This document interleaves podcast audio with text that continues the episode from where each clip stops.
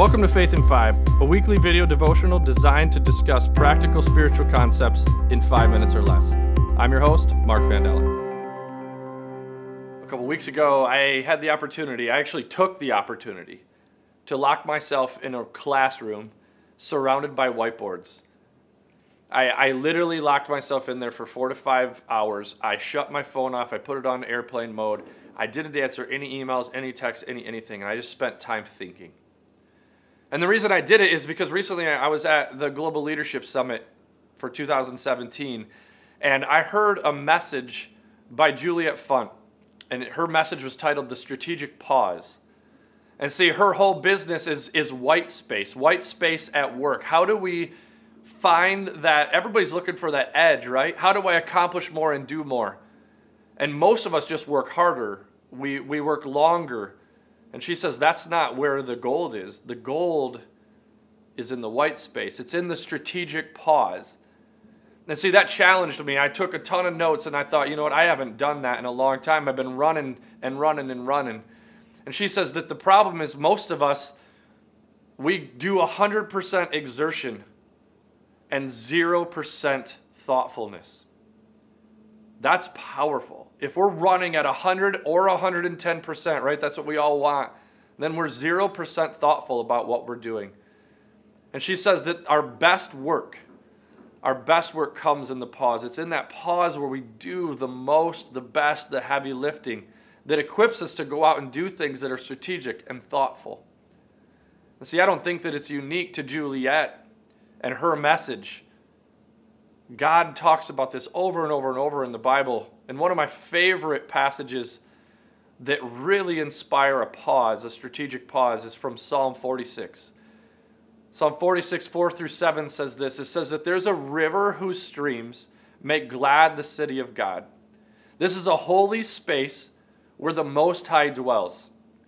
See, God is within her, and she will not fail us just whenever I stop long enough to sit by water or I think about a river or I'm, by, I'm at a river, whatever it is, water for some reason is peaceful, it's tranquil. And it's almost like God's painting a picture for us look, there is a place that you can go.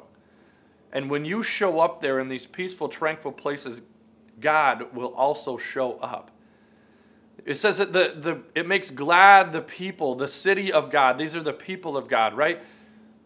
When they show up in this space, God is also there. It says, God will help her at the break of day.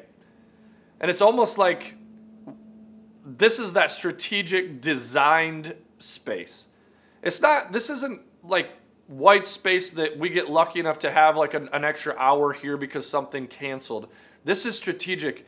And this is almost suggesting if you could just design into your life a piece, a period of time at the very beginning of each day that you can pause, you can breathe, you can reflect, God will help you at the break of that day. And you may not be a morning person. I'm not advocating for absolutely it has to be in the morning, but it does suggest that scheduling it, like making a time that you show up for white space, is where we experience that pause and we experience God in new ways.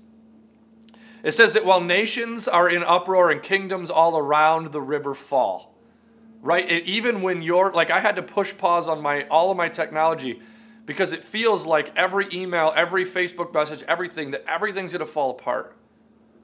But all while all that's happening all around this river, this tranquil, peaceful place, God lifts his voice and the earth melts.